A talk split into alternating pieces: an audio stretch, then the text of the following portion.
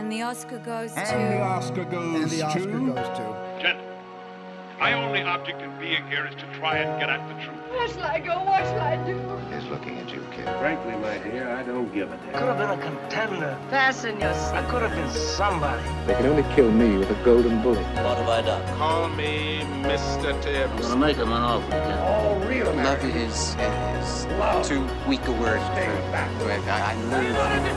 I love you. I did as instructed. Don't laugh! If there's something wrong, it's wrong with the instructions. This ain't reality TV. Respect it and validate it. Remember that? It's time, Robbie. Welcome to the Next Best Picture podcast. And the Oscar goes to Green Book. Hello, everyone, and welcome to episode 170 of the Next Best Picture podcast. I'm your host, Matt Neglia. Time of recording, 11:08 a.m. on December 1st, 2019.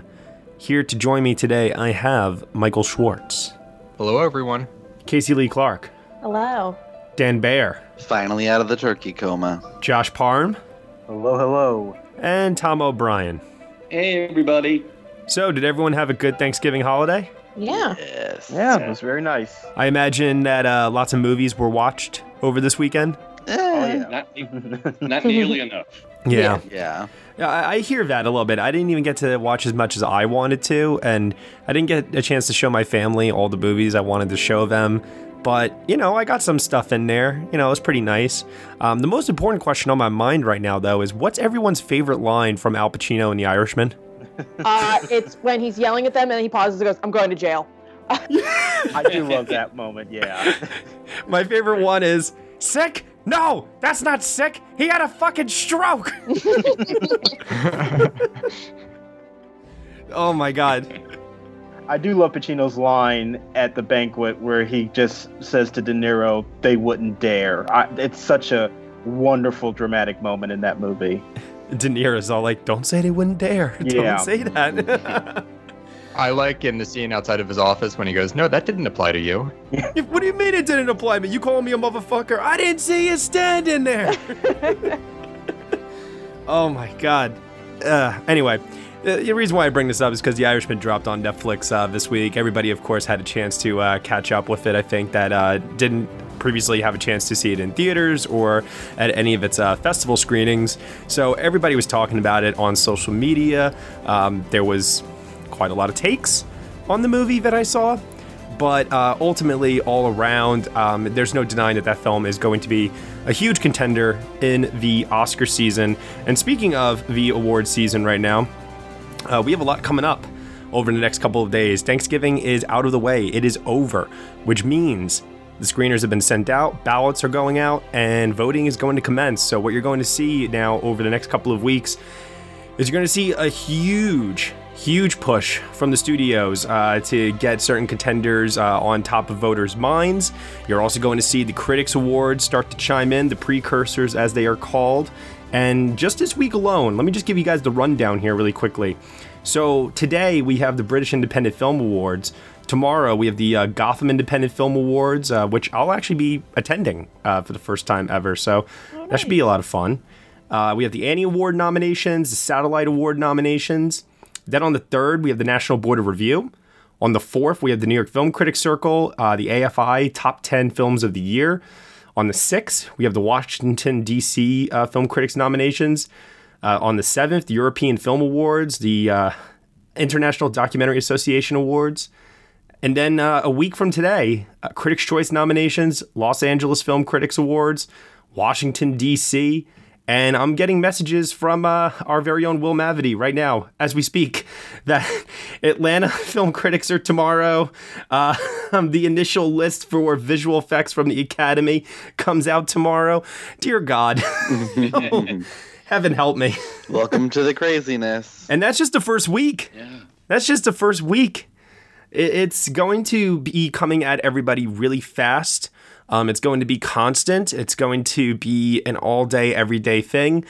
So the question is, with all these different awards coming through so fast in such rapid-fire succession like this, Michael, what would you say to our listeners out there is the number one piece of advice they all need to keep in mind when these awards start to come through? You need to understand that with the Critics Awards, there are trends and patterns that pop up but they usually occur after the first two or three sets of awards, after New York, NBR, and LA Film Critics.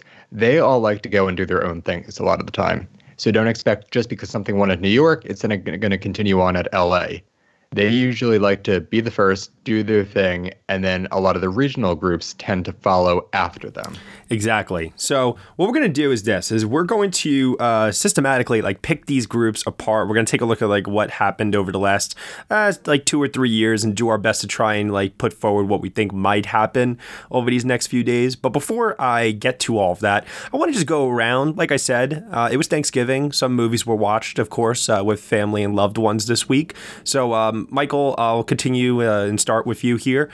Did you catch up on anything over this Thanksgiving weekend? Yeah, I'm going to go by really fast because I have not been on the podcast in a while, and I've seen a lot in the last couple of weeks, so I just want to do a speed round to fill people in as to what I liked and didn't like. So really fast, I saw The Irishman in the theater with a big crowd without breaking it up over 4 days, which I think is the silliest thing. Anyway, one seating, sold-out show. It's a masterpiece, obviously, one of the best of Scorsese's career, which means that it's probably one of the greatest movies ever made. I think it's astonishing, and I look forward to watching it again and again on Netflix. So we'll be talking about that one more and more, I'm sure. I saw Harriet, which feels like it came and went. I thought it was a chore and pretty much forgotten everything about it. Did not like it at all. I saw Ford v. Ferrari, which is a new American classic. Loved it, glad it's doing well. A Beautiful Day in the Neighborhood, which I thought was well done, but it didn't click with me the way that I would have liked. I think Tom Hanks is phenomenal, and the movie is best when he's on screen as Mr. Rogers. Knives Out was thrilling. Really great breakout performance by Ana de Armas. I hope she finds some traction with maybe some Critics Awards or even a Golden Globe nomination. Frozen 2, which I'm sorry to say is the disappointment of the year for me. Can't recall the last time a sequel was so significantly worse than its predecessor. Felt like it was lacking in every way from the original Frozen, which I do love. And finally, I caught up with The Report yesterday, which I thought was excellent, straightforward and tightly paced, and really phenomenal performances from Adam Driver and Annette Bening. So those were the 7 movies I caught up with over the last month or so. Remember what I talk about in terms of hot takes, people? That was pretty good. All right, Michael, awesome. It sounds like you had a really, really packed week there, filled with some ups, some downs. But, you know, the year is starting to come more into focus for you, you know, as far as what 2019 had to offer. So that's pretty cool. Let's pass it over now to Casey. I had a much less exciting week than that. The only thing I saw was Thanksgiving night. Me and my boyfriend's whole family went and saw Knives Out as a group.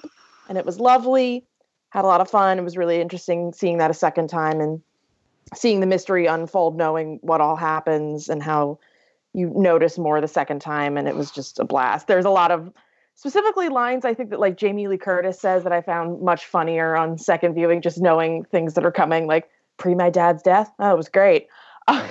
It's just, yeah, that was a lot of fun. Everybody's seeing it and I'm really happy that it's doing well. Okay, cool.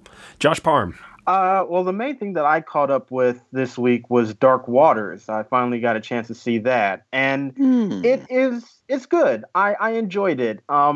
It definitely doesn't feel like other Todd Haynes films, but I actually think he brings quite a lot to it in terms of a directorial standpoint. The script is where it kind of falls down a little bit for me. But overall, it's an engaging procedural. I don't think it's the best of its genre, but for what it is, it was enjoyable while I was watching it. Okay. All right. Yeah. Yeah. That kind of falls in line a little bit with my thinking along that film, too. It's okay, but it is elevated by Todd Haynes, even though it's a very different kind of Todd Haynes film. It's interesting in that regard, I think. And I think the message of the film is something still that is worth listening to. My mother said to me the other day, she was like, have you seen the Teflon movie? I'm like, that's what we're calling it? Okay. Dan Baer, what about you? I do not have almost anything exciting to say. I saw A Beautiful Day in the Neighborhood for the first time since seeing it in Toronto, and you can hear all my thoughts on that, my very detailed thoughts on that on the podcast review here on Next Best Picture. I sadly did not get to see anything with the family over Thanksgiving holiday because the local movie theater in Connecticut had a terrible schedule. I think your problem is you're in Connecticut. That's first and foremost. No, like all the movies that like I have seen and would recommend to my family were playing there, which was like even Parasite, which I was kind of shocked by. And, you know, we were talking like, what do you want to see? What looks good? And, you know, when everyone's finished with the meal and prepping or whatever night, you know, every night that week that I was there, Wednesday through Saturday, it was always just like, okay, what do you want to see? Well, what's playing? Look at the times and go like, well, we can't make this showing because we just missed it. And the next one's too late. So, oh, well, I tried to get them to turn on The Irishman, but every time they're just like, well, we won't finish it now until too late. So maybe tomorrow. And then tomorrow comes and nothing. So, oh, well. We're going to have to, try getting to watch it at like 8 a.m. one morning or something like that. Tom? I'll try and be fast like Michael. I had a couple of second showings. I saw Knives Out again. And I think I'm much more in the camp of it's a devilishly entertaining night out at the movies rather than one of the 10 best of the year. But it's so well done. It's really terrific. As Casey said on a second viewing, it's really, really good. And I also saw Jojo Rabbit again for a second time. And when I was on the podcast with you, I was the skunk at the picnic who didn't particularly like the tonal shifts. But now, knowing what's coming, it seems like more of a piece. So I'm on board. I'm on the Jojo train. So count me in. Among new screenings, I saw The Two Popes, which is delightful. It doesn't get into certain things that you might want to have the Catholic Church talk about a little bit more, but that's what this film is, you know, really, it has its own concerns, and the two of them are just fabulous, really terrific together. I saw Waves, which knocked me out. I really, really like that. I sense it's losing traction in the Oscar race, but I hope not, because they are. It's a really wonderful work. And actually, the biggest surprise for me was Greta Gerwig's Little Women. Right? Yeah, I my NBP colleagues and anybody who knows me would probably think I'm not the ideal demographic for this film, but I must say okay, I'll give it a chance. First scene, that worked. Second scene, that worked. Oh, that's good. Oh, what she did here is great. And by about the fifth scene, I thought, you know, this is pretty good. And by the 10th scene, it's like it worked consecutively. I thought, this is really good. And by the end of it, I loved it. I think I've seen all four main Little Women films, and this is, to me, the best. I know the 1994 film is beloved and all by a lot of people, but I think this is maybe the best version. Yeah, I'd say it is. Yeah. And even the director of the 94 version has sung praises about this one. Yeah. Yeah, I saw that on Twitter. Mm-hmm. I think it's going to play very well with audiences. It's, you know, as long as men go to it, I think it'll be but it's going to be a tough sell, because the idea of Little Women might be a little bit off-putting to guys. But don't be off-put by this. This is one terrific movie. Yeah, I agree. I was very, very hesitant going in. Unlike you, Tom, I remember the first couple of scenes. I was a little confused initially, I have to admit, in terms of the editing and the time jumping. Yeah. But about 15 minutes in, I finally realized what the visual cues were to let us know when a time jump did take place, and I was like, oh, okay. I can follow this a lot better now. And once I was able to do that, the story is just timeless, right? I mean, the story is the story. It's like A Star is Born. We know the story works. The question is, how is the story being told? First 15 minutes or so of that movie, I was like, I don't know if I like how this is being told, but nah. She knocks it out of the park, I think, by the end of it, for sure. She absolutely does. And it's impeccably casted. Oh, God, it's one of the best ensembles of the year. Yeah. All right, I don't want to gloat too much about a movie that not many people here have seen. Okay. Don't worry, you all will have your chance pretty soon. For myself, I only saw one new film this week. I did a couple of repeats. I watched Waves. I watched Jojo Rabbit again as well. I watched Rocket Man again, Avengers Endgame, The Irishman again, 3 times now. And the new film, though, was Richard Jewell, the Clint Eastwood film. I had mentioned last week on the podcast I was going to get a chance to see that. I've seen it, and I think the acting is pretty good from Paul Walter Hauser, Sam Rockwell, Kathy Bates. Olivia Wilde's performance in this movie is a mood that I can't really describe, but I do think that that might be the one part of the movie for me, especially, that just sunk the entire film because it just so blatantly and clearly displayed Eastwood's view of the media. And I didn't like that. I really didn't. And I felt bad for Olivia Wilde. I know what she's trying to do with this, but her performance just felt like it was in a totally, completely different movie than everybody else's. And whether that's Clint Eastwood's direction because of how he wants to depict the press, I don't know. But that was the vibe it gave off to me. Otherwise, the other performances are really good. The story is very strong. I do think Eastwood nails the emotional aspect of what Richard Jewell went through, and also his mother, as well, as she was also dragged into it. So I think all of that works. It's definitely his strongest film since American Sniper. I do not think it's a Best Picture play. So that's where I currently land on that one. Hi guys, I'm Dean. And I'm Daniel. And we're from the IMDb Journey podcast, where we break down every movie from the top 250 list, giving our own thoughts and reviews and any general discussion along the way. But when we're not doing that, we also battle other podcasts in various movie-related games of trivia and drafts. We also give quick reviews about every other film we've watched as well. Yeah, here we're quite good too. Yeah, if you guys don't believe us, why don't you listen to these genuine testimonies? Oh, hey guys, you guys are really good. I love your chemistry. Oh, hey, brew. It's this is a good podcast, yo. Oh, for sure. Yeah. Yeah, love the banter, guys. Keep it up. IMDb Journey is one of my favorite podcasts of all time. Fantastic testimonies. Thanks, guys. Absolutely genuine and real. And if you want to give a genuine testimony as well, go ahead and search for IMDb Journey. You can find us on all your favorite podcast sites, including iTunes, Stitcher, and Spotify. So come along and join our journey. Alrighty. So now that we've gotten all that out of the way, let's start off actually with this week's poll, because for this week, we're asking a question that we asked a month ago at the beginning of November. We're going to revisit this now. So last month, we asked everyone, what film do they think is going to be the next Best Picture Oscar winner?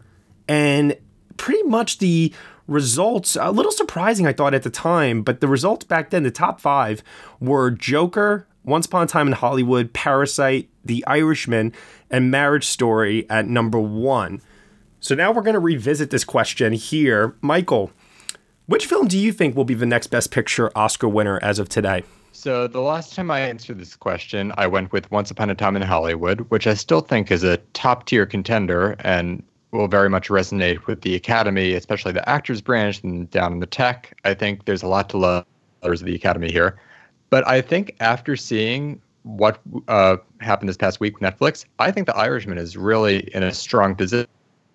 Again, with the actors, directors, and writers, I think it's in a really position with that push and awarded Martin Scorsese a second time. So I'm going to see what happens with The Irishman for now, but I think we're in a race between that and Hollywood for the time being. All right, let's kick it over now to Casey. Casey, what do you think is going to go on here? Yeah, my mom actually asked me this on the phone last night. She said to me, she's like, what do you think? But what does your heart say? I was like, who are you? No, I'm still going with Irishman. I think also like the word of mouth, the way that it's taking over. I think also just it feels like it covers so much scope. It feels like a Best Picture winner. And I think, you know, when there's so many great films this year, I think you have to kind of go with your gut on that one. Yeah, I think the scope aspect is very important. That's something I sometimes go back to in many ways. And also, too, in terms of the appeal of the movie. Although, I do have to say, there is a lot of people, and sometimes I look to my own parents as like a barometer in terms of how older members of the Academy might react to movies. There is a segment of people out there that watched The Irishman and didn't particularly like it because, A, too long, B, too slow. And the too slow aspect comes from going in with the expectation that this is going to be another Goodfellas casino in terms of like the hyperkinetic energy, if you will. And it made me wonder how many people out there are going to watch it and have a similar reaction within the Academy. So, yeah, interesting though. Let's kick it over now to Dan Baer. Dan Baer, what do you think? I have for months been saying that it's going to be 1917, and as of right now, I see no reason to change that. Okay. All right. Tom? I think that what's going to hurt 1917 and probably Parasite, much as it breaks my heart, will probably be a lack of acting nominations. So I don't think that they're going to be able to make it. I mean, I would be thrilled if Parasite won. But I'm not quite sure it's going to happen. So that basically leaves for me Hollywood and Irishman. And I think Irishman has the heft of a Best Picture winner. And all of the, the excitement about it coming on Netflix now. Now is a really important time for voters because I think that you're beginning to set your opinions. And what I love about this weekend is that it's the last weekend the six of us have to predict blindly. Mm-hmm. Yeah. We've got no critics awards, nothing. We're just going on our own gut. So my gut tells me The Irishman. Okay. The voice of reason, Josh Parham. What do you think is going to be the next Best Picture Oscar winner? Well, at this moment, I am still sticking with Once Upon a Time in Hollywood. I think that is a movie that is especially going to appeal to the industry later down the line. I am not writing it off at all. I think it's still a very strong contender, and that's where I'm still sticking with right now. I think it's going to do very well. I want to just ask a couple of piggyback questions off of this week's poll here. So one movie that no one has seen yet, and it's not Cats, FYI, is Star Wars: The Rise of Skywalker. And listen, I get it. I know, The chances of something like that happening in the Best Picture race, especially at this point, precursors, it's not going to land at like things that like such as Golden Globe or SAG. Like, I get it, but if that movie truly is like an emotional, insanely satisfying send off for the Star Wars legacy of what Mark Hamill, Carrie Fisher, Harrison Ford, and everybody else started 40 somewhat years ago. Do we think at all that there can be like some sort of a late last minute surge for that movie? Or is it just completely impossible, never going to happen? You won't even entertain the idea. It's not going to happen. Yeah, I think for two reasons. One, I think there's just Star Wars fatigue at this point. And I think that the time that would have happened would have been Force Awakens. But also I think that the field's just so crowded now that it kind of feels like it's hard to find that opening in for that type of thing. I think it'll do well with Tex, but yeah, I don't see it happening in the Best Picture race. Yeah, because I included it on this week's poll just because for that reason it hasn't been seen. Admittedly, though, I did have like 98% of my body saying there's no reason for you to include it on this poll, but I figured why not? Because it hasn't been seen. So what can I say? Yeah, I agree with you, Casey, that if this was going to happen for Star Wars, it would have done it for The Force Awakens, which probably got closer than we think, but still didn't make it. And I don't think that Rise of Skywalker is going to do that. It's going to be a big moneymaker, do well with the text. I agree with all that, but I don't think it's coming anywhere near Best Picture.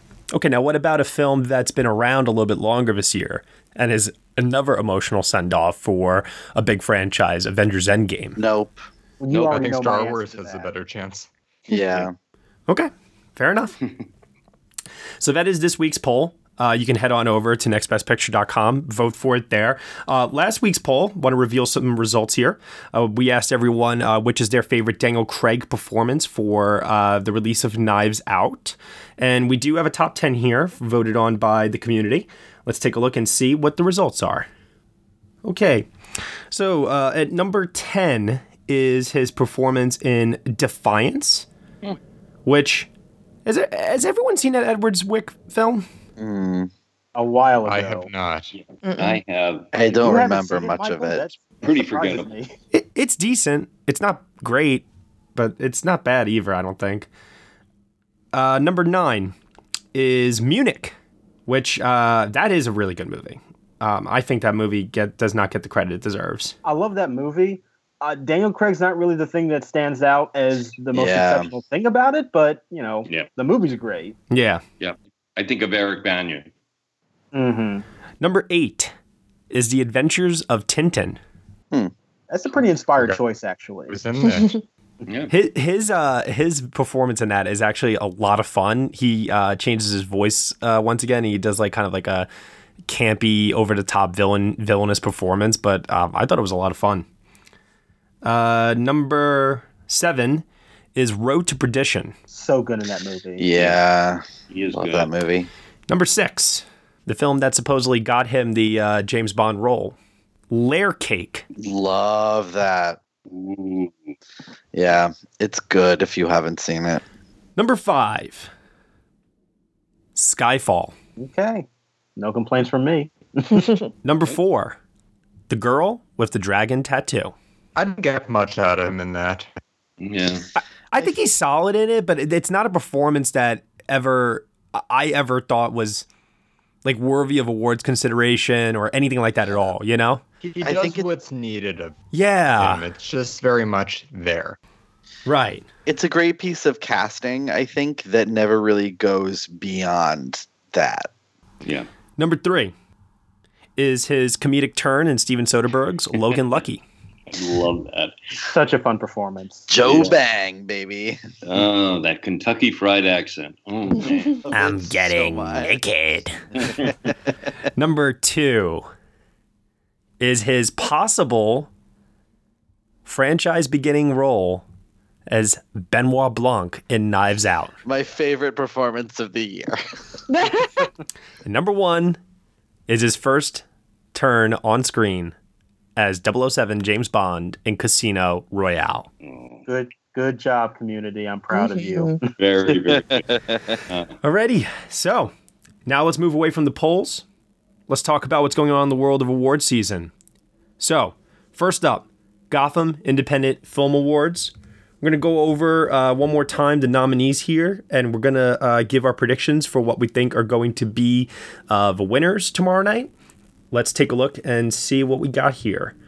So, first up, we got breakthrough actor Julia Fox in Uncut Gems, Aisling Franciosi in The Nightingale, Chris Galust in Give Me Liberty, Noah Jupe in Honey Boy, Jonathan Majors in The Last Black Man in San Francisco, or Taylor Russell in Waves.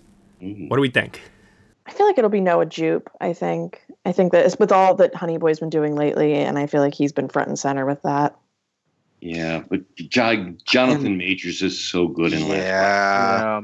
I want it to be Jonathan Majors. I'm feeling like a bit of a pull more towards Taylor Russell winning, because I feel like even with people who don't like Waves, everyone kind of agrees that she's amazing in it. I'm going to like just say right off the bat, I think it's between those three. Yeah. Mm-hmm. I agree. Yeah. I'm going to go with Jonathan Majors in The Last Black Man in San Francisco. Fingers crossed.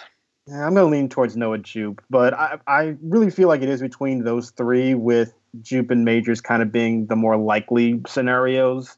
I would love it for Jonathan Majors to win. I think he's amazing in that movie. Yeah. All right. Breakthrough director. Laura de Clermont Tonnerre for The Mustang, Ken Jones for Diane, Jill Talbot, The Last Black Man in San Francisco, Olivia Wilde for Booksmart, Philip Eumanns, for Burning Cain. I think it's going to be Olivia Wilde for Booksmart. Mm-hmm. Although it actually wouldn't surprise me if Eumanns won for Burning Cain, just because that he has kind of a narrative around that movie too. Yeah. Was he like 17 when he made that film? Yeah. Yeah. Yeah. I mean, still a teenager. Impressive. Yeah, exactly. I can see them do that. I could see Kent Jones too, because remember, Gotham is a New York-based. Oh, absolutely. Voting body, and Kent Jones is very big in New York circles. Oh, I agree. I worship the man. I totally agree.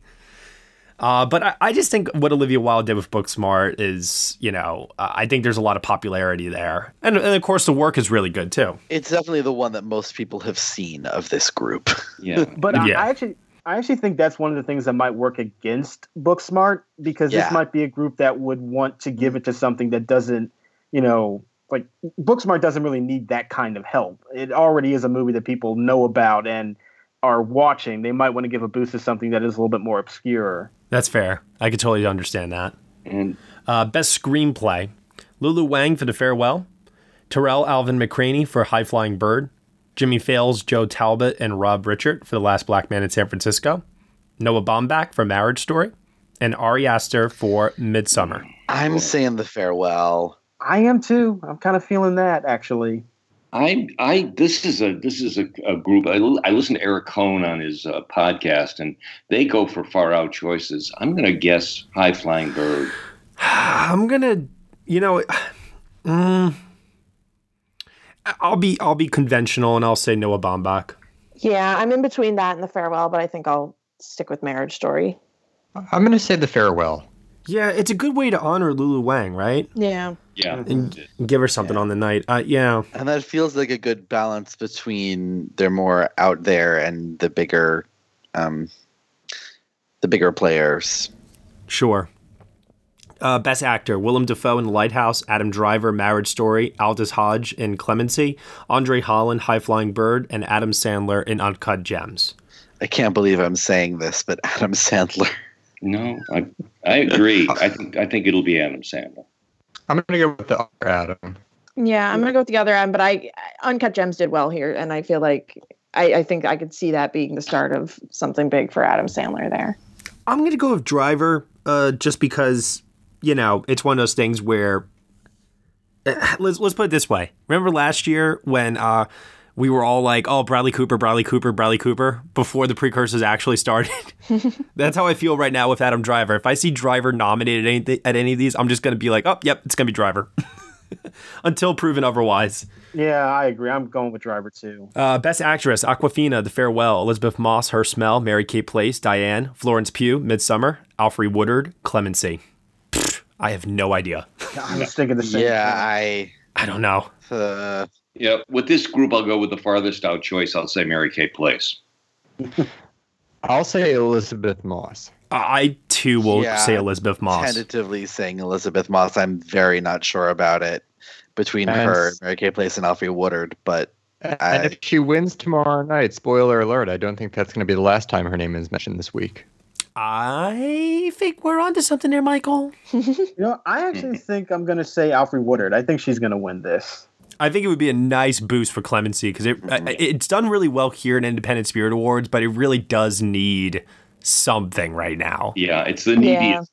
Yeah. Yeah, she's playing very close number two. Yeah. Best documentary film: American Factory, Apollo 11, Edge of Democracy, Midnight Traveler, and One Child Nation. I see no reason why the Apollo 11 train stops here.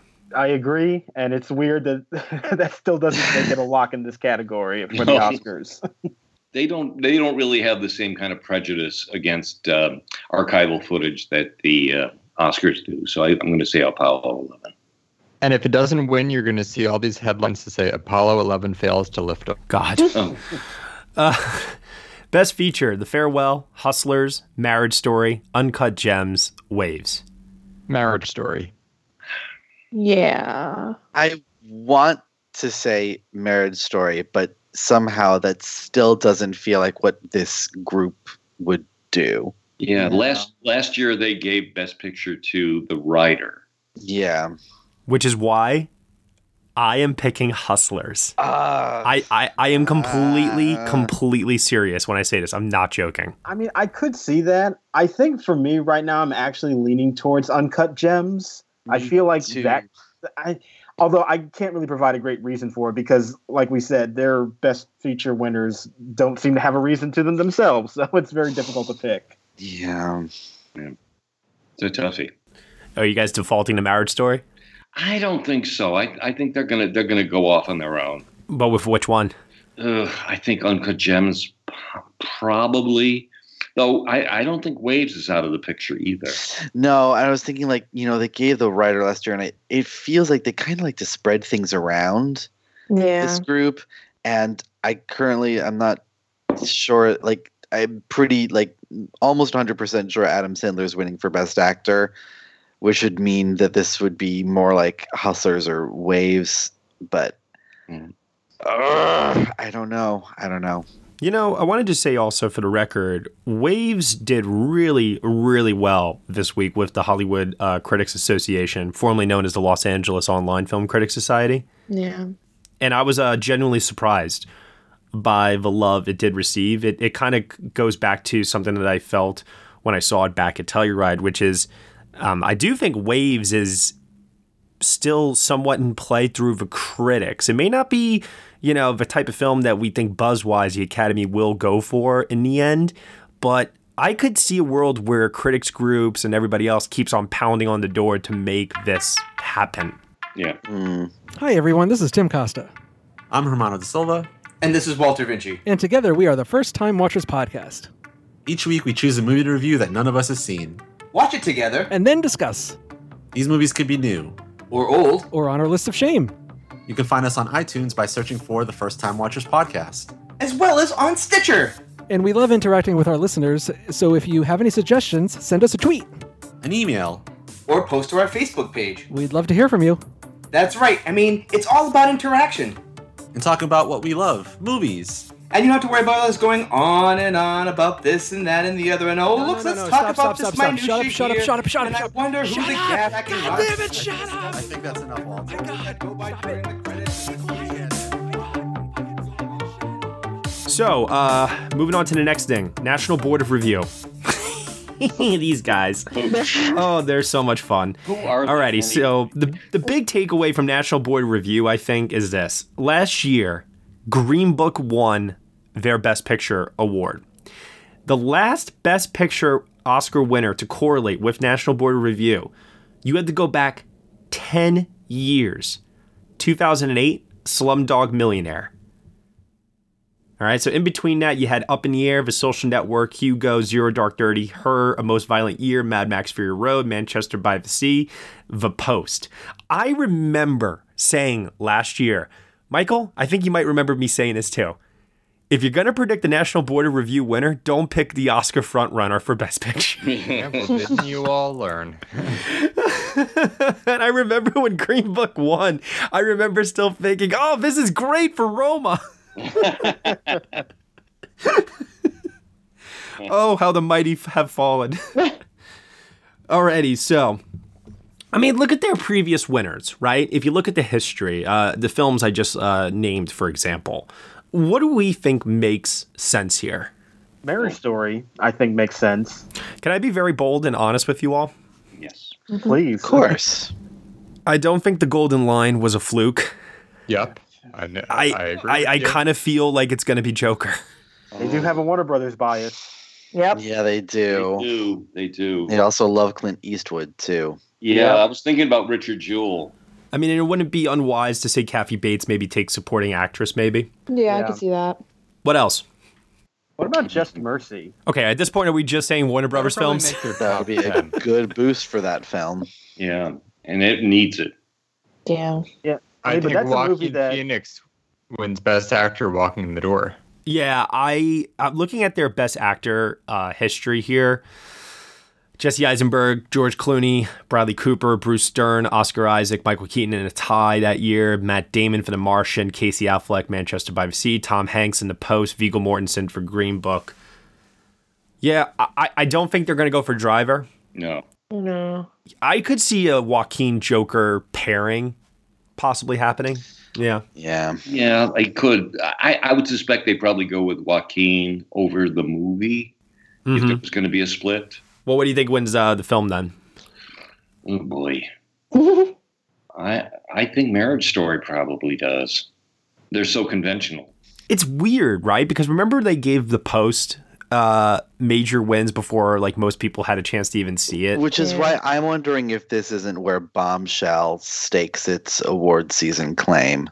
Yeah, I could see that. What if it's Cats? No! I'm going to go with The Irishman for Best Film and keep Joker in their top 10 and then Joaquin for Best Actor. You know, they did give Silence Best Adapted Screenplay, if I remember correctly, and that was also like before majority of people had a chance to see it. And Hugo won. Yeah. They do like him. Which is why I think that it's more likely he probably wins director from them, if anything. At least that's my guess. That makes sense. Actually, you know what? Maybe De Niro winning actor makes a bit of sense, too. I wouldn't be surprised, but I'm not going to predict it. Yeah. I mean, you can never really predict these people, but... No. Yeah. Who wins supporting actor there? Oh, God. The question of the year. I think Brad Pitt. Last year, they went with Sam Elliott in Stars Born. The year before that, Willem Dafoe in The Florida Project, Jeff Bridges, Hell or High Water, Sylvester Stallone in Creed, Edward Norton for Birdman. It's basically whoever is the front runner.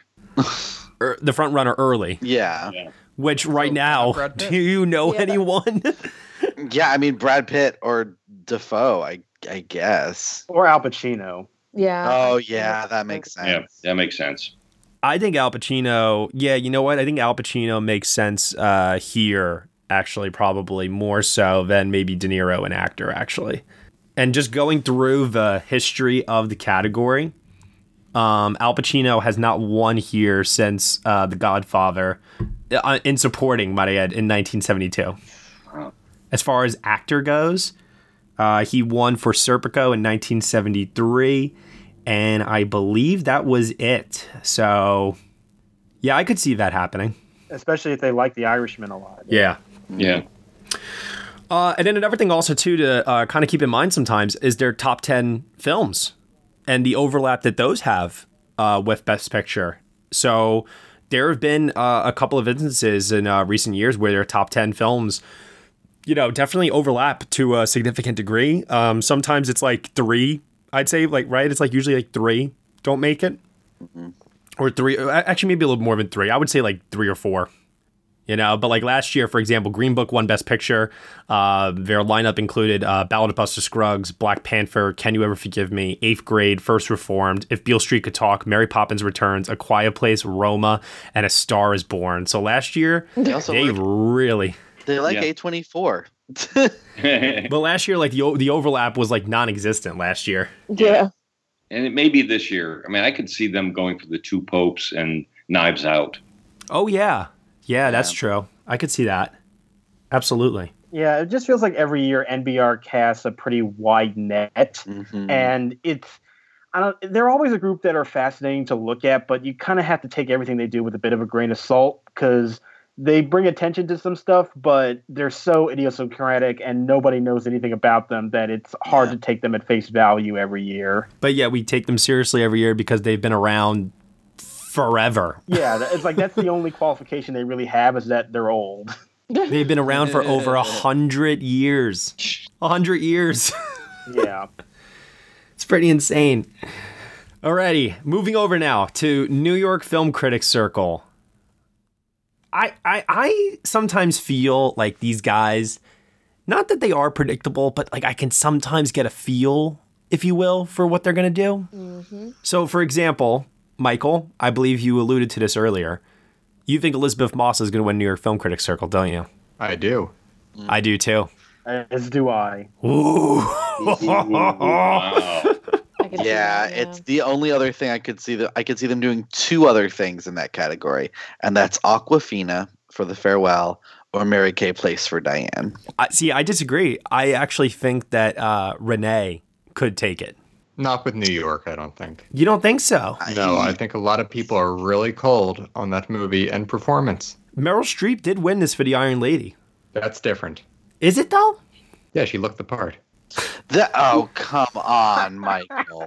Love shady Michael. Here's another thing to keep in mind. If you go through the list here of what they of who they've given Best Actress to, right? Last year was Regina Hall for Support the Girls. Yep. Okay. The year before that, Saoirse Ronan, Lady Bird. Isabelle Huppert the year before that. Saoirse Ronan again for Brooklyn. All right. This is kind of leading me to believe that Greta Gerwig's Little Women is probably going to get something. Probably. Marion Cotillard for The Immigrant and 2 Days, One Night. Cate Blanchett for Blue Jasmine. Rachel Weisz for The Deep Blue Sea. Meryl Streep, The Iron Lady. Annette Bening, The Kids Are All Right.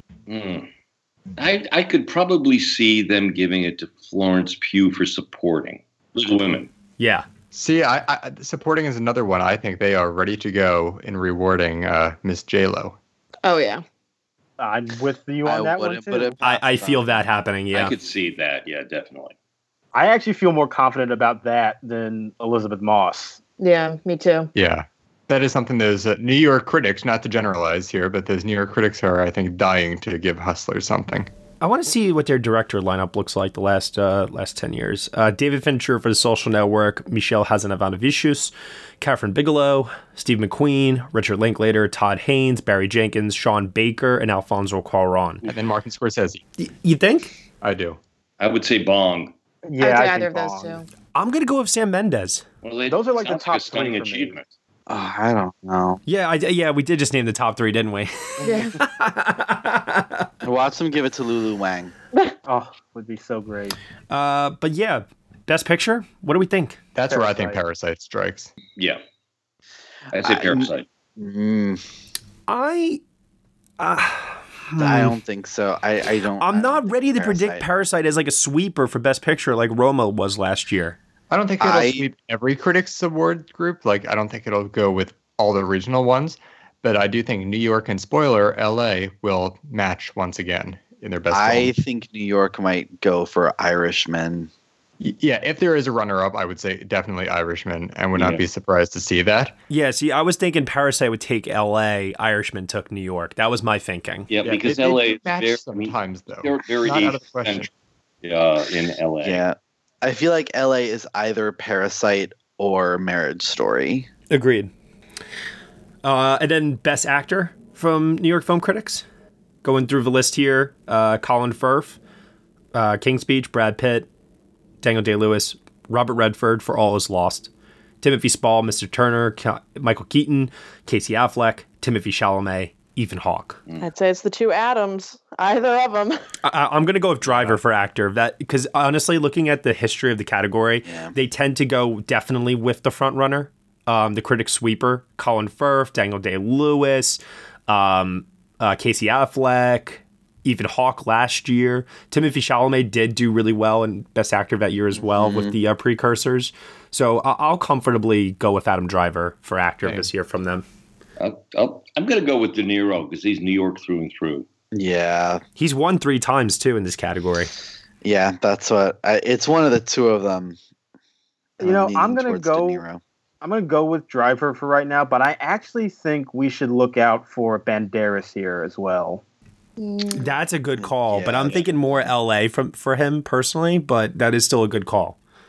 I think Banderas is definitely going to get his push for his campaign over these next couple of weeks for sure from the critics. Mm-hmm. And then supporting actor, you know, past couple of years we had Mark Ruffalo, The Kids Are All Right, Albert Brooks for Drive, Matthew McConaughey for Magic Mike, and Bernie. Jared Leto, Dallas Buyers Club, J.K. Simmons, Whiplash, Mark Rylance, Bridge of Spies, Mahershala Ali, Moonlight, Willem Dafoe, The Florida Project, and Richard E. Grant for Can You Ever Forgive Me? So I'm actually going to go out on a limb for this one. This is kind of a no guts, no glory pick for me. And I'm going to say Shia LaBeouf for Honey Boy. From New York? Yes. I'm going to go with Dafoe. And I'm not saying that because I'm advocating for it. I'm going with it because they tend to go with the critical favorite. Yeah, I agree. Yeah, I could see that. My choice is It's What It Is. Oh, Pesci?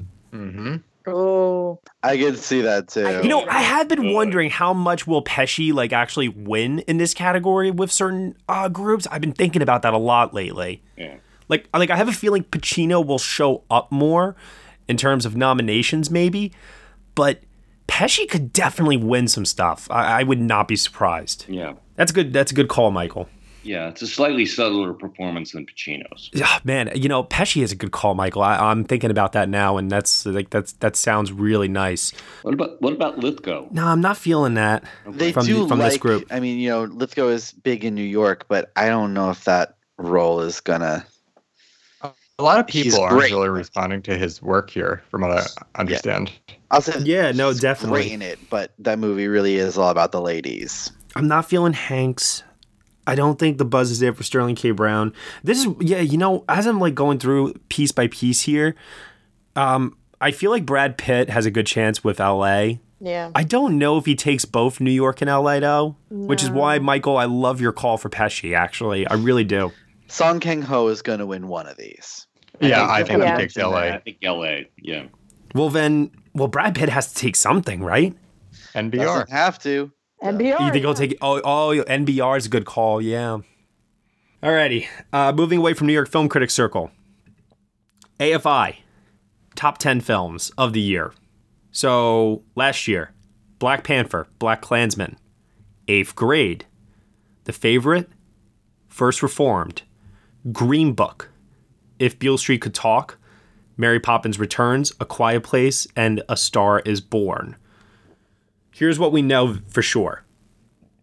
We know Parasite will not be in the top 10. So, looking at, and it's never wise to predict like what you currently have for Best Picture for these guys, because obviously there's always, you know, one or two here or there that don't make it. So from that standpoint, what do we think definitely gets in? Definitely The Irishman and Once Upon a Time in Hollywood. Yep. Mm-hmm. I can see all three. I can see all three Netflix films going in. Two Popes. Yeah. There's I can see that. World, I don't have it, but I can see it happening. I think contenders, you have, of course, have The Irishman, Once Upon a Time in Hollywood, Marriage Story, at the locks in there. And then that's where it gets a little fuzzy after that. I would think, do you both have Joker getting in? I do. Yeah. They do tend to go with some popular films, like Zootopia's gotten in, Wonder Woman has gotten in. And then Jojo Rabbit, how does that sound? Yeah, I could see that. I think I'm starting to get this sense that if anything is going to start to falter a little bit over the next few weeks, it will be Jojo Rabbit. Yeah, that's an if. You know, we'll see what happens. There's nothing to back that up just yet. No, of course not. It's just this vibe I've been feeling in terms of where its buzz currently resides at the moment. And I'm really not sure how it plays with the older Academy members. Yeah. I will tell you this. I know some people, quote unquote, in that older bracket who think the movie is lovely and they thought it was entertaining, but they don't think it's one of the best movies of the year. So, I mean, but listen, I only talked to like two people that said that to me. So, yeah. I'm just going to jump to the end outside of the best picture ones and predict that Avengers gets in the top 10 here. I could see that happening. Yeah, so you think Avengers Endgame and Joker can both get in? I do. Yeah, I could see that. And then I have Bombshell hanging out toward the bottom. We'll see what happens with that, but if there's something to overtake Bombshell, I can maybe see The Farewell, since it is eligible. It's an American film. Yeah. And AFI premiered Richard Jewell. Maybe they'll go for that in the top 10. Maybe. AFI likes to go big, but they also like to go artsy at times because it's like the AFI Conservatory. So I could actually see this being one of those head scratches where something like A Hidden Life gets in. I think the thing to definitely pay attention to will be which films get both National Board of Review and AFI. Yeah. Mm-hmm. Just because, and listen, I know that that's not foolproof, you know, Beale Street, Eighth Grade, etc. But... you know, it's good from the standpoint of we're looking for consensus right now, right? We're looking to kind of sort through these 15, 17, whatever it is, films that are vying for a Best Picture nomination and just trying to whittle it down, you know? Mm. Yeah, and remember the case with Beale Street and Eighth Grade last year was that they weren't really campaigned. Right. Something to keep in mind. But, you know, I remember last year especially, this was where, like, A Quiet Place started to like kind of pop up a bit and we were like, whoa, you know? Yeah. And to that extent, I could see Knives Out showing up. Yeah. All right. So now we're not going to go into like heavy detail with this necessarily, but Critics' Choice Awards will be announcing their nominations. And I'm just really curious to know what will be like the big talking point you think when the nominations do come out. For example, I don't know if you guys remember this last year, but I remember Damien Chazelle and First Man got a big boost from Critics' Choice with Ryan Gosling getting into actor, Chazelle got into director, the film got into picture. And I remember thinking, you know, based on that the film was, you know, previously on life support and then it got a shot in the arm. And then next thing you know, it was on life support again. in like a few weeks after. But, you know, I remember that was a big deal. Obviously, we look at what gets nominated for Best Picture at Critics' Choice because there's a good correlation with their prize there with Best Picture. So what do you guys think will be like the big story in terms of what do you think will get left off? What do you think might get in? I imagine that there's going to be a lot made on the nominations that Joker gets. I think that this is going to be a group that's going to very much respond to it. And I think when the dust settles, that's actually going to be a really big story. Yeah. Yeah, I can see that. Yeah, Peter Farrelly, I remember, got in for Green Book last year for director. And I remember also thinking at the time, oh, that's not a director play. You know, he's not in contention. But then, boom, he got that. He got Golden Globe nominated. And it kind of helped to solidify the film's place, if you will. I do agree with you, Josh, that if Joker doesn't get like a Best Picture nomination here from Critics' Choice, that will be extremely telling. Because Critics' Choice is the ones that usually do go for the films that people, you know, typically will say, oh, well, that's not an Academy movie. You know, but it gets in at Critics' Choice, though. So for another example is last year, like Tony Collette got in for Hereditary. Another example is like, you know, Mad Max Fury Road obviously got in here. I mean, George Miller won Best Director that year. This will be a good opportunity to see if the stuff that we're like worried about, for example, this year, Lupita Nyong'o for Us. Yeah, I could see them. Yeah. If she doesn't get in at Critics' Choice, that's huge. Yeah, especially if they have more than 5 in their categories. Like, you know, right. Speaking of which, Us could make the AFI top 10. I can't believe none of us said that. I was thinking it, yeah. Another example, once again, is Willem Dafoe, I think, for The Lighthouse. Keep beating that drum, Matt. Hey, I will stop beating the drum if he doesn't get it. Yeah. Like, to me, because to me, him getting in here is a gimme. It should.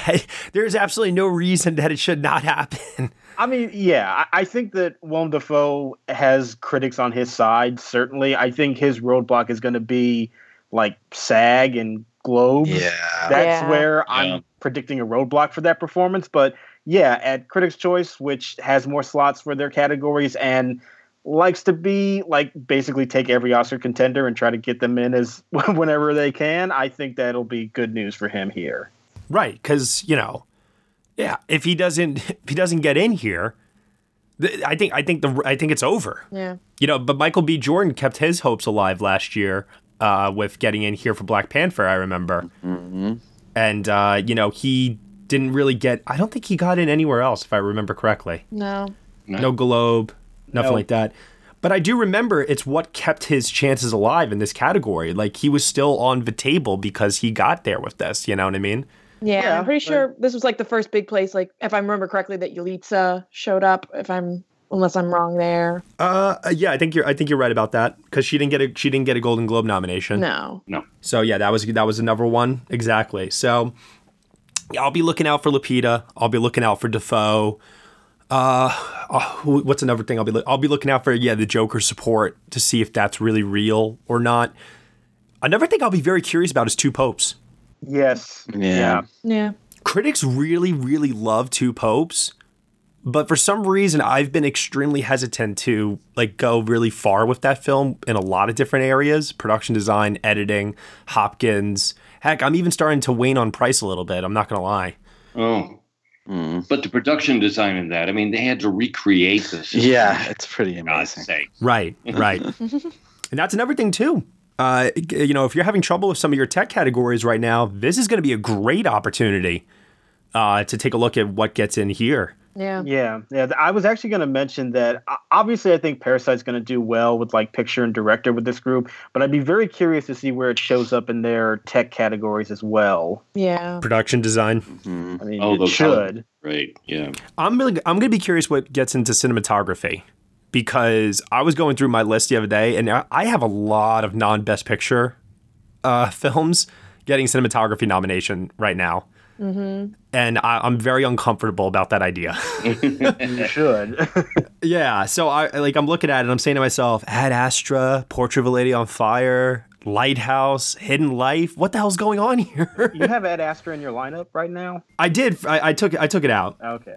But I did for a little bit. I recently put Joker in. And, you know, Rodrigo Prieto is working the circuit hard right now for Irishman in terms of really explaining to people, oh, we had these three cameras with three rigs with three cameras and, you know, this innovative way to shoot to get the visual effects. And I just think a lot of people in the industry that understand the work that goes into a DP's work will really respond to that. Yeah. No, well, and especially for the cinematographer's branch that knows his work and respects him too. Yeah. Yeah. Yeah. Yeah. I mean, it's going to be tough to go up against Deakins, but I think he has a good shot.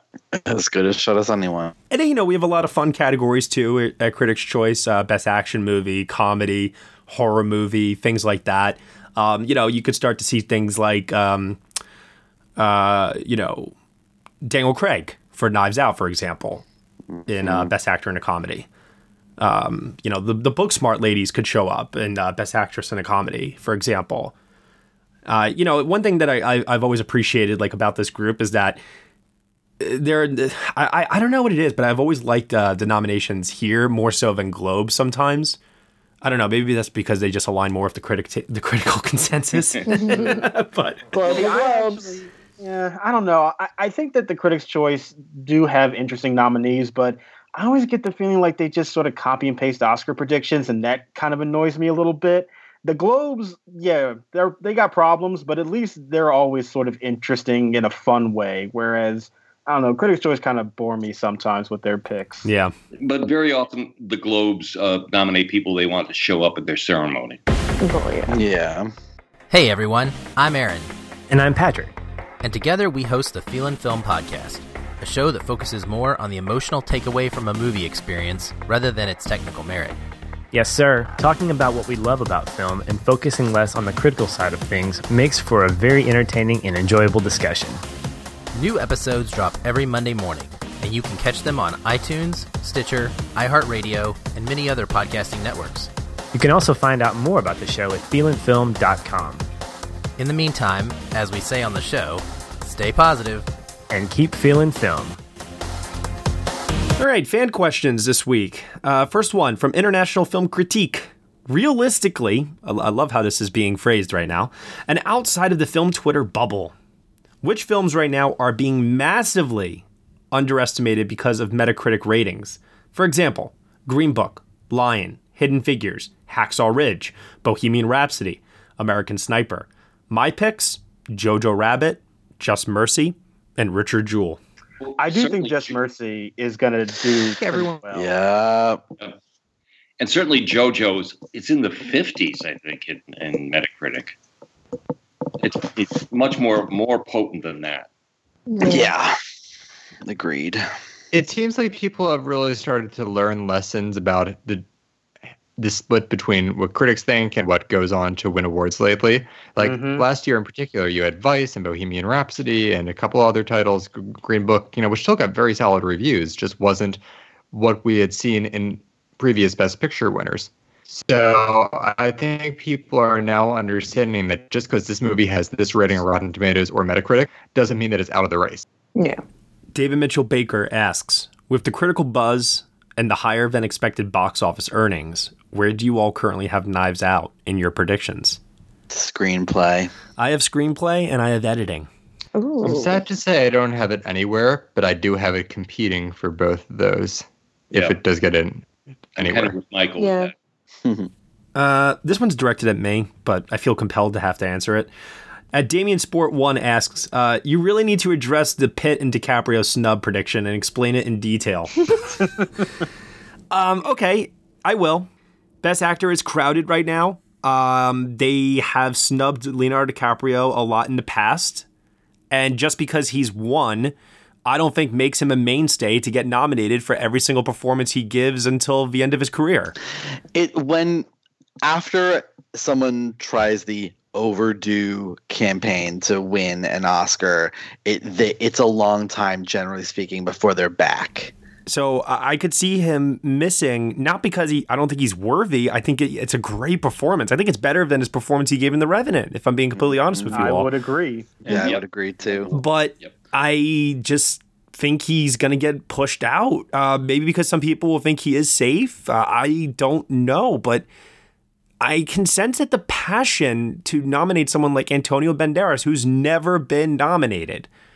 I don't think Leo has that passion this year because he just won. So where is the overriding desire to have to vote for him again just to get him, what, a nomination and not even a win? Because he's not contending for the win. Well, but I think it's one thing if the movie is like Arrival, which obviously did very well with nominations, but was never competing for the Best Picture win. This is a movie that we all just said earlier can very well win Best Picture. So if they all love it that much, I think he's pretty much brought along with that since he's the heart of the movie. And I'm not going to disagree with you on this. I'm really not. It's just something I'm going to ride right now, and I'm going to just see what happens with it. You know, I've been, you know, every other week putting him in, putting him back in, going back and forth, you know. You know, just one other thing that I would just want to mention about DiCaprio and the narrative about him being a recent winner. That is true. But DiCaprio also deliberately took a break from acting from that last win. So it's not like we've seen him in a bunch of movies to like really push that narrative of, oh, we already gave it to you. Like, he's been away for a while and he came back in a movie that, as we said, could very well win Best Picture. And I think that makes a difference in terms of a narrative for him with this movie. And for Brad Pitt, I've got a couple of different reasons for this, but one is that is my shocking Oscar nomination morning snub. You know, there's always one. And that's one that I could see happening. And now here's why I could see it happening. A, it's a very subdued performance. It's not a transformational role. No crying, no yelling scenes. Two, you know, I know people say the lack of campaigning is the campaign and it does help, but it is something to factor. But the main thing, the big thing for me with Brad Pitt possibly missing is anybody who has a problem with Once Upon a Time in Hollywood, the problem usually revolves around that character. Mm-hmm. And I agree to a certain extent. Can I be a little controversial and suggest something about that? I mean, sure. Okay. No one voting cares. It's a Twitter thing. I listen, I completely agree with you on that standpoint. I'm just trying it out right now, and I want to just see what happens. I think you have a point because the backstory of Brad's character is a bit troubling, and it may be something that a few voters might not be able to get past. I just think people like this movie too much, and they like Brad Pitt in this movie. He is one of the things that people walk out that they say, oh, I had such a fun time with that character, and he is so laid back and so cool. I mean, he was a Halloween costume, you know? Mm-hmm. I really don't see how Brad Pitt misses. I understand your arguments, Matt, and I look at this point, anything could happen, but I really feel like he's looking pretty safe from my perspective. Yeah, I'll move him back in this week. All right. Good. All right. Pedro Cruz asks, what film do you guys have winning visual effects right now? It is what it is. We're all sighing. It's what it is. I'm sorry. I misquoted Steve Zalian right there. It is what it is. Or it's what it is, whatever. It's because at the end of the day, I look at that category. There's no other Best Picture frontrunners. No. Now, what do you think about 1917? It's Martin Scorsese versus Marvel. That's what I was going to say. 1917 could show up there. If 1917 gets in here, I will definitely consider that heavily. Yeah. I'm leaning towards it not. Just because Dunkirk missed this category, and I understand Dunkirk was done more practically. True, but I think another thing to remember is that Dunkirk, that nomination process was a little bit different. Yeah. It changed the following year because I really feel like First Man got in because of the way that they changed their nomination process. And it feels like 1917 could benefit from that as well. And I don't know, something about The Irishman just doesn't fully convince me. And I really feel like that's a little bit more vulnerable than we assume. There are a lot of people who are saying that the VFX were what turned them off of the movie. Yeah. But if not The Irishman, then what? We've got The Lion King. We've got Avengers Endgame, baby. Oh, brother. Here we go. Reward the film. Reward the franchise. This is where cinema prevails. Oh, God. No, because ask yourself this question. What if Irishman misses a nomination completely? Sheesh. And 1917 isn't in there either. Yeah, let's just assume that right now. Let's assume that it was just a collection of all. It's all non-best. Ad Astra. 2 years in a row for space movies like that. Oh. If all else fails, it's the picture that feels most like a Best Picture nominee. Agreed. Avengers Endgame. Depending on what gets in there, that could be Ad Astra. Yeah. How are the effects in the Aeronauts? No, they're pretty good. I just have no faith in that film anymore. Yeah. I just sort of feel like it's a period piece. It kind of has some hallmarks of a Best Picture nominee, even though it clearly isn't one. And, if all else fails, maybe if that's the only kind of prestige-y title in the group, they might default to that. I don't know. I don't know what to do with this category. Yeah. Isaiah Washington asks, will both Joe Pesci and Al Pacino get in for supporting, or will it just be one of them?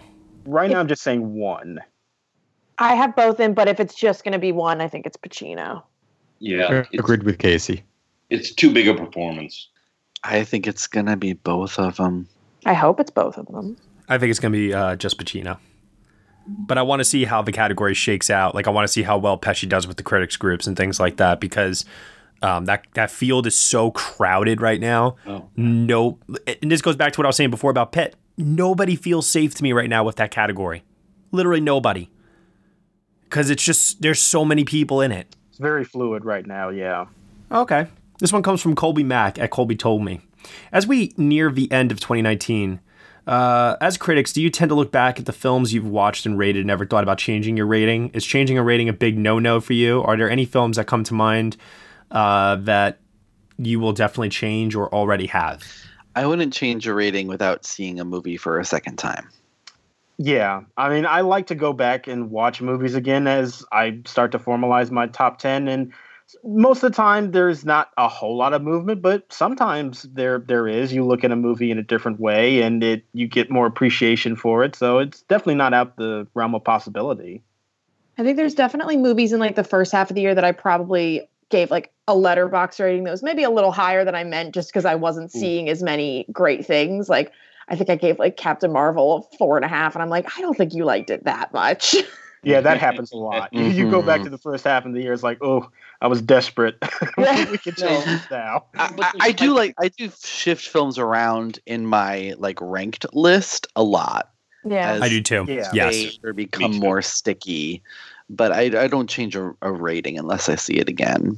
I've done this, so people can hold me to this. I write my review. I post my rating. When we get to the podcast review, sometimes I do change it, but I don't think I've ever had a drastic change. I think I've only gone up one or down one on a podcast review. Yeah. Yeah. It's something about your gut. Yeah. Yeah. Mm. But sometimes when we get to the podcast review and I hear the other perspectives and, it kind of helps to either enrich in the movie or it validates how I felt before, you know what I mean? And, there were just some things sometimes that you just don't, you don't think of, but somebody else did. And you're like, oh, I really like that a lot. Like that just made the movie so much better for me. You know what I mean? Yeah. Mm-hmm. So I always wait until the podcast review, generally speaking. Ethan May asks, with Atlantic's dropping on Netflix right now, how does the international feature category look as of right now? Oh, it looks like a Parasite. That's for sure. It's Parasite and Four Losers. Yeah. Yeah. I think the solid ones are Parasite, Pain and Glory, and Les Mis. Beyond that, it's a crapshoot. Yeah, I actually would have predicted Les Mis to miss, but now that they've changed it so the entire Academy can vote for the nominees, I feel like it's safely in now.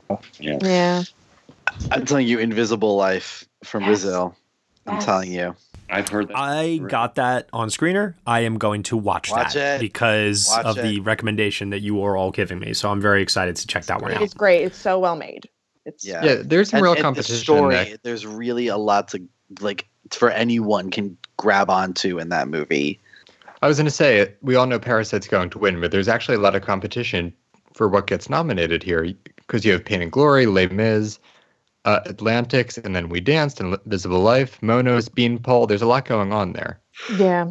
And good stuff. Yep.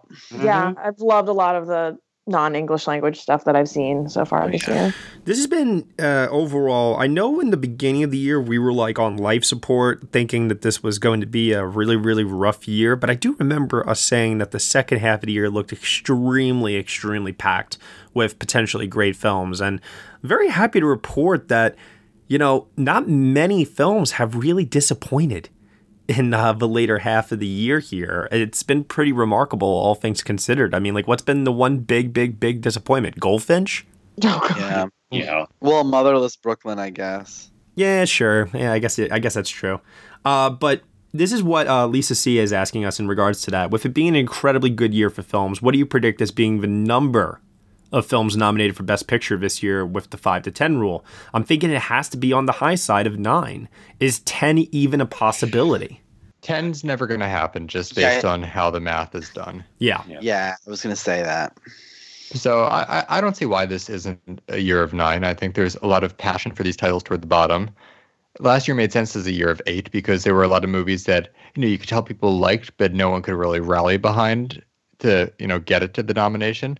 But I think when you have movies like Ford versus Ferrari or Bombshell or The Two Popes or The Farewell, you know, these are movies that have passion behind them, and I think will take that 9th slot. I just wonder if there are too many films competing for that 9th slot, and it ends up being 8 again. Because remember, we're only talking about 300 people. I know. I mean, if it were like 600, that might be, you know, a bigger hurdle, but 300 is really, you know, piece of cake for some of these movies. I know that's the thing, but like, how many of them are going to get 300? Like, if all of the films in contention for that 9th spot get around 300, it's going to be interesting to see. It's going to be very interesting as this season plays out. 8 tends to happen in the weaker years. Like, we saw it in 2014, 2015, and 2018, which lots of good movies that year, but they weren't like the best of the decade. And I think the way that this year is ending, I think we have some really phenomenal titles that will look back in a couple of years and say, oh, wow, 2019 was really great. Yeah. And if we have a core 6 like 1917, Marriage Story, Irishman, Hollywood, Parasite, JoJo, then you add Joker, Two Popes, Bombshell, Farewell. There's a lot of stuff. Little Women. Yeah. Mm-hmm. Yeah. It's a really, really good year. I've seen a lot of people on Twitter especially over the last couple of days saying that 2019 might be actually their favorite film year of the decade. I'm waiting for Star Wars and, yes, cats a little bit to see how that really all does finalize for myself, as I've seen pretty much everything except now for those two. But I have to say, when I look at my list for the year and I see the films competing for Best Picture and I see, like, just the, you know, listen, I get it. You know, there are some films that people just don't like in the Best Picture race, and that's the way it's always going to be. And I totally understand that. But the Best Picture race is not, I don't think, reflective of the year as a whole. I think you got to, like, you know, take a look at everything. And when I take a step back and I look at, like, the variety that this year had to offer in the independent side of things, the foreign language film side of things, the big blockbusters, it's been one hell of a packed year. Yeah. You know? Mm-hmm. What would have made it, like, the year of my life is if Game of Thrones ended well. But otherwise, it's been a hell of a year. Come on. You had to get that in. Yeah. No, nothing on the film side could ever disappoint me as much as that did. So maybe that's what's influencing it. I don't know. But in any event, though, I remember when that ended, just on a side note, and you were like, yeah, it was okay. It was good. You were trying to, like, say that it was fine and convince yourself that it was a decent finale. I really was. It was a decent finale. Later, and you're like, yeah, now that I'm more removed from it, it's like, oh, God damn it. It really wasn't that great, was it? It was good. It wasn't great. Yeah, no, that's where I lean. It was good, but it should have been great. Anyway, I'm not going to beat a dead horse anymore. We need to wrap it up here. Critics groups, everything else starting this week in full force. It's going to be wild. It's going to be pretty crazy. The Academy Visual Effects shortlist. Oh, my God. So much good stuff. Buckle up.